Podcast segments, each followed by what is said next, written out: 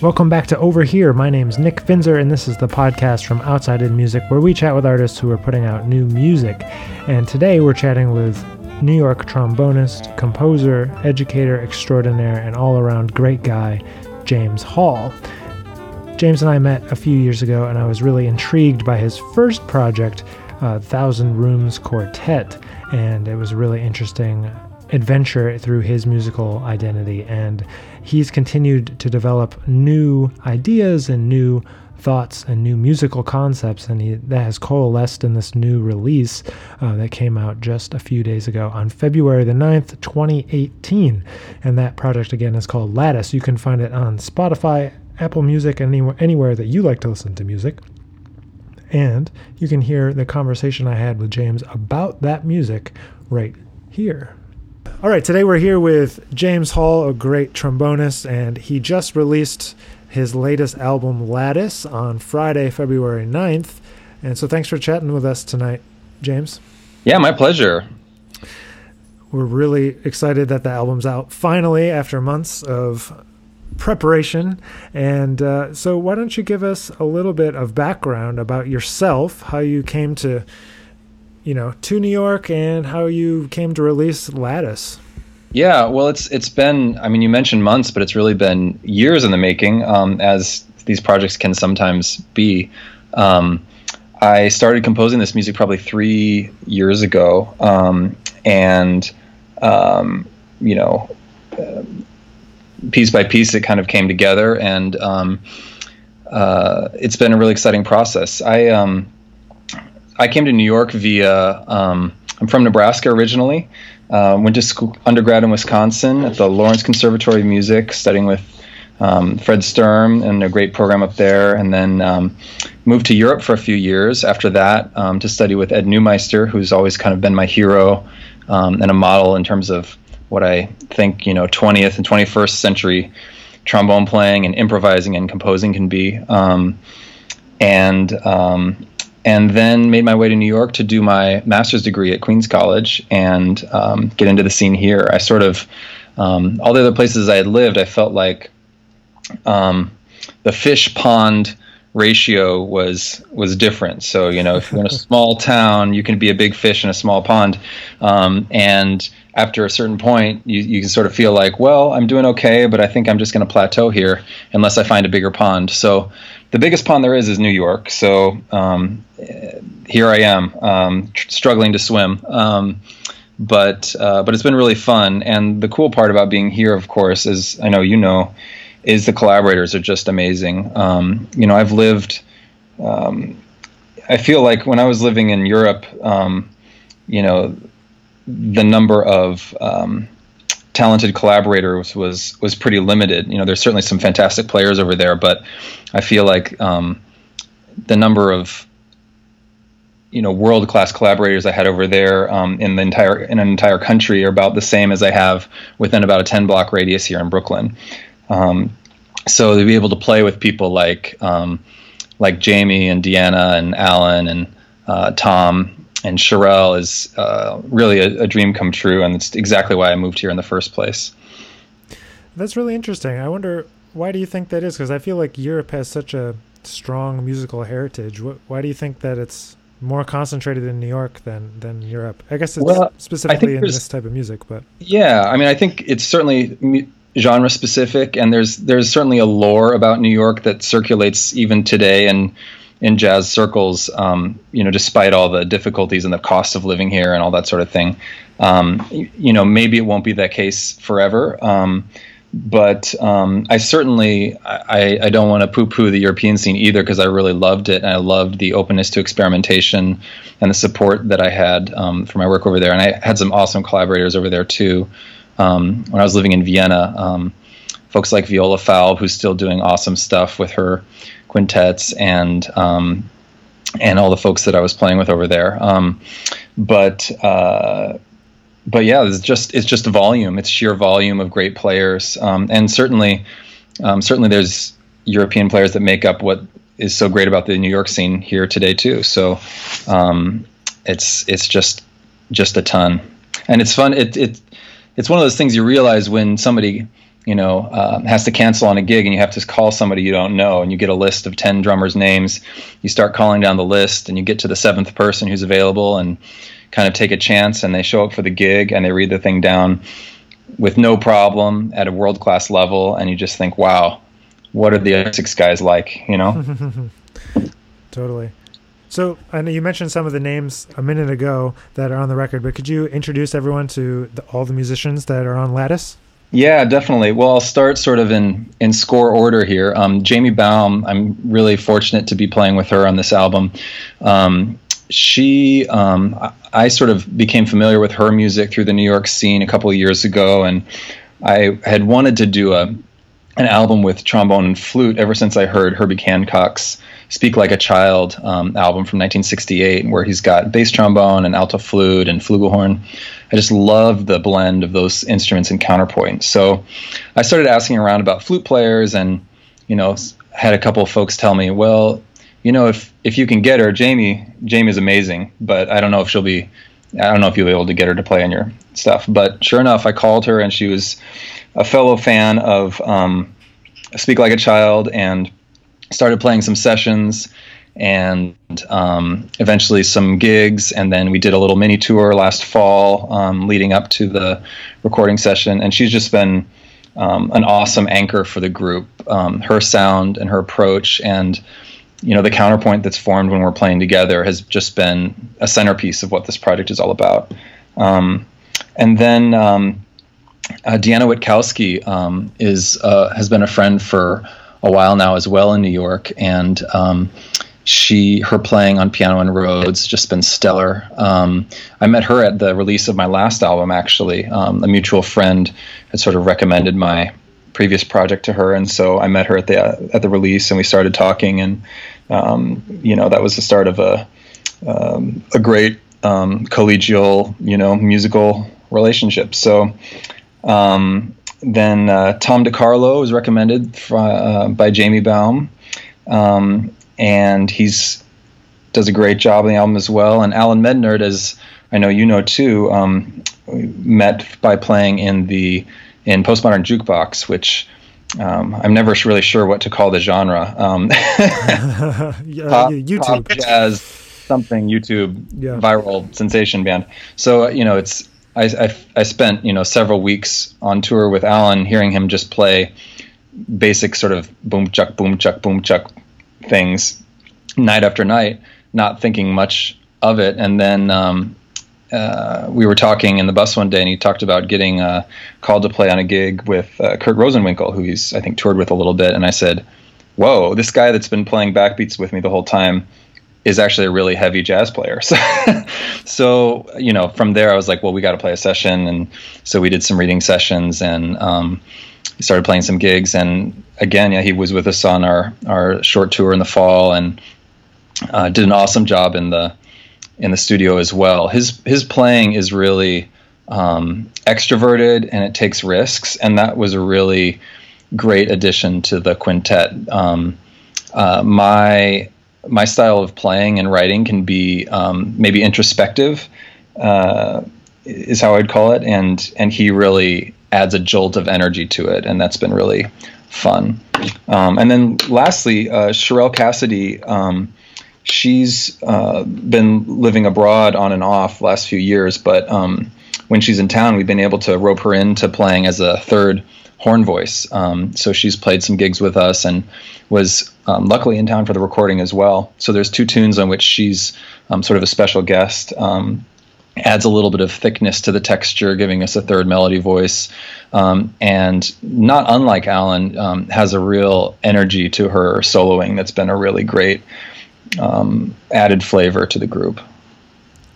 Yeah, it's a great band. So, what would you say are, you know, I guess this is kind of a musical question, and how would you describe kind of writing for this ensemble? uh, especially with the flute and, and the alto and the trombone. It's an unusual, you know, instrumentation. I know you said you drew some inspiration from Herbie, but how did you kind of develop the band concept and sound, you know, for this? Yeah. Record?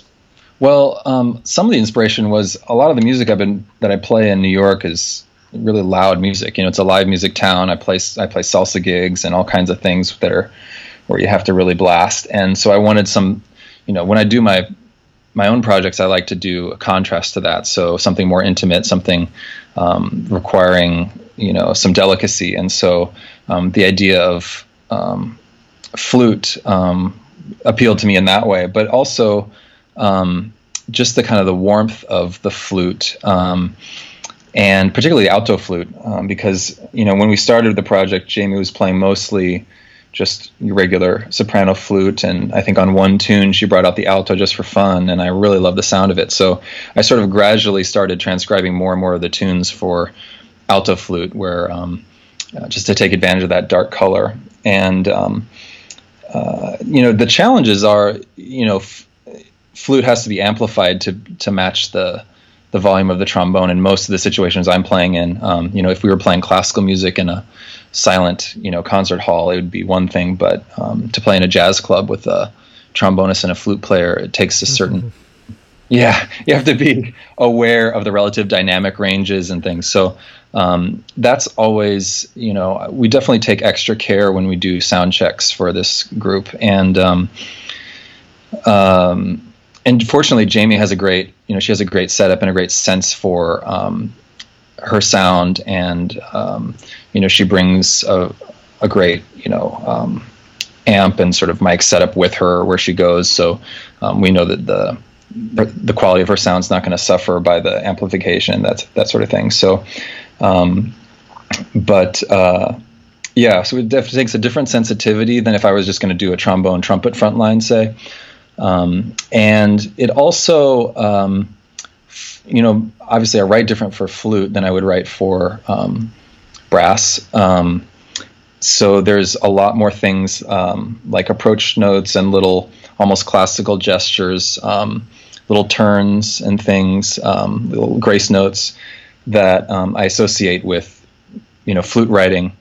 That sort of then bled into the trombone writing, so it became a challenge for me to to execute some of those as well. So um, it's a fun process. It, it's one of those things that um, because I hadn't done much writing for flute before, um, it forced me out of my comfort zone, and by forcing my composition hand out of the comfort zone, it also forced my trombone playing hand out of its comfort zone. So you know, had a had a good uh, it exercised a good challenge on me, I guess.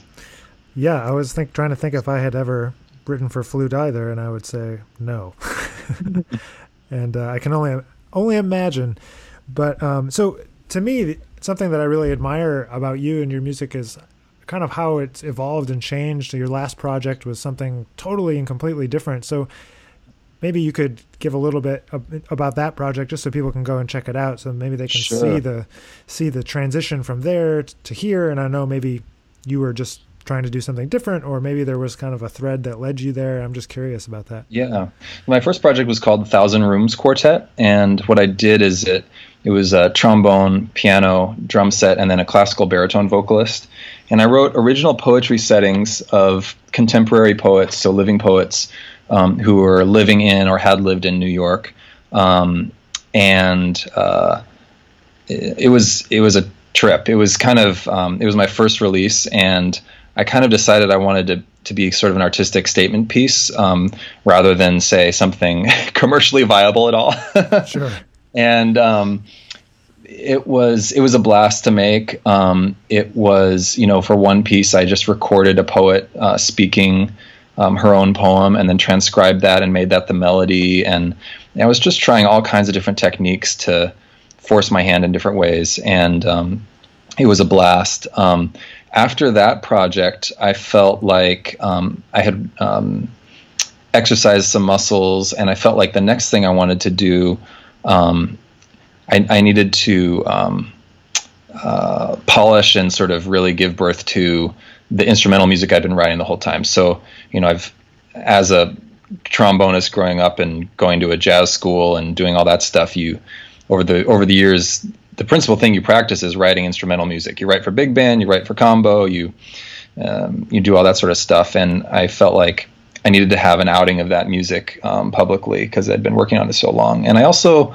sort of felt like I wanted to veer back a little more, um, maybe not mainstream because jazz isn't really mainstream anymore, but um, uh, sort of uh, harmonies that might be a little bit more familiar and um, like rhythmic textures that people might identify more readily as jazz, and um, and so that was that was part of the the change in direction for this album. I sort of, um, I guess there's multiple schools of thought on how to um, how to build a career in in music these days. Um, you know, there's certain some certainly something to be said for a um, an oeuvre that evolves in a you know predictable or identifiable way. So you know you've always got your stamp and your brand and your sound. Um, I I'm a little too restless for that, um, mm-hmm. and I think um, as soon as I've you know written an album's worth of music and rehearsed it and played it out a few times and recorded it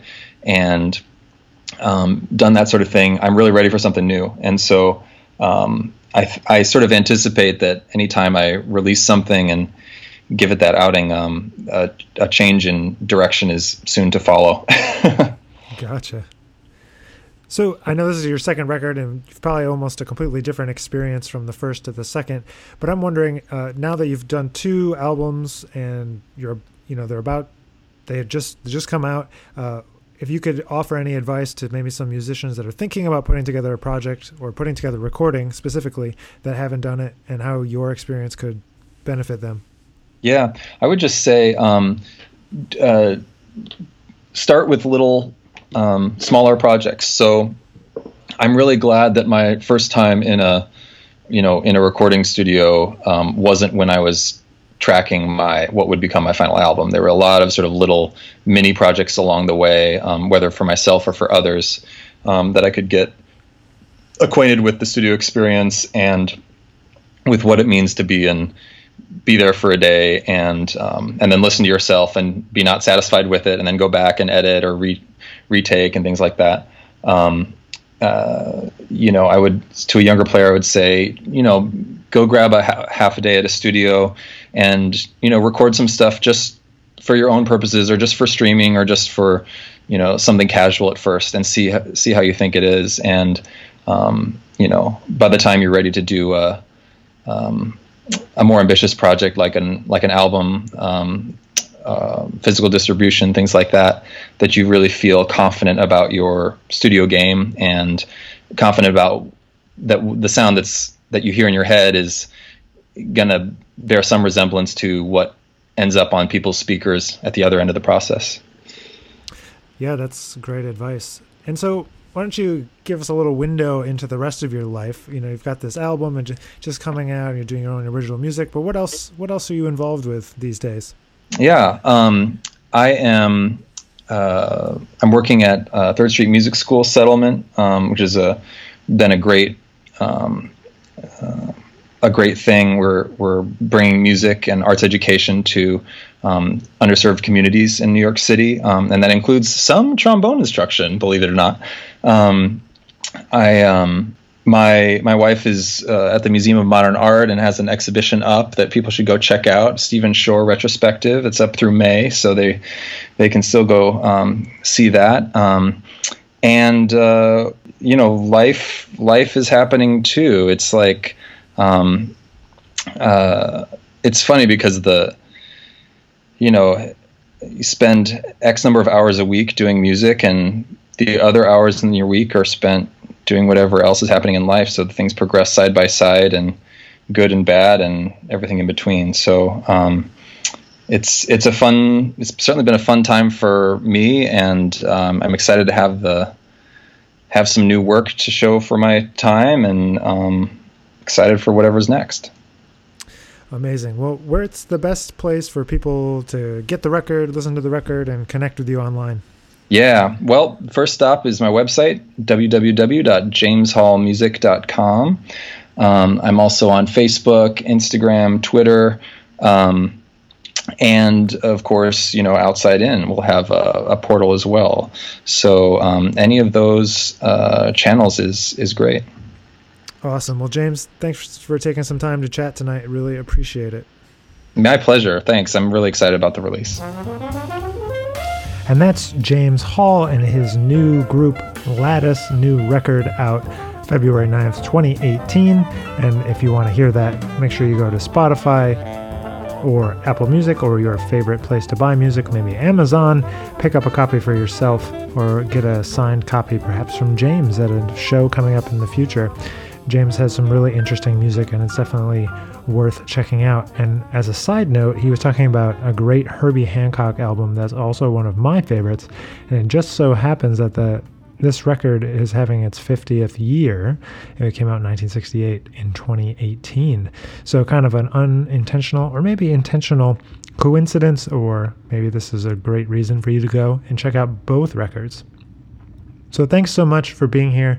If you haven't checked out the Outside In channels recently, the YouTube channel, the website, the podcasts, of by the other people on our staff, you might want to do that. There's some really interesting things coming out every single week, and we really appreciate you being here to listen. So thanks again, and we'll see you here next week.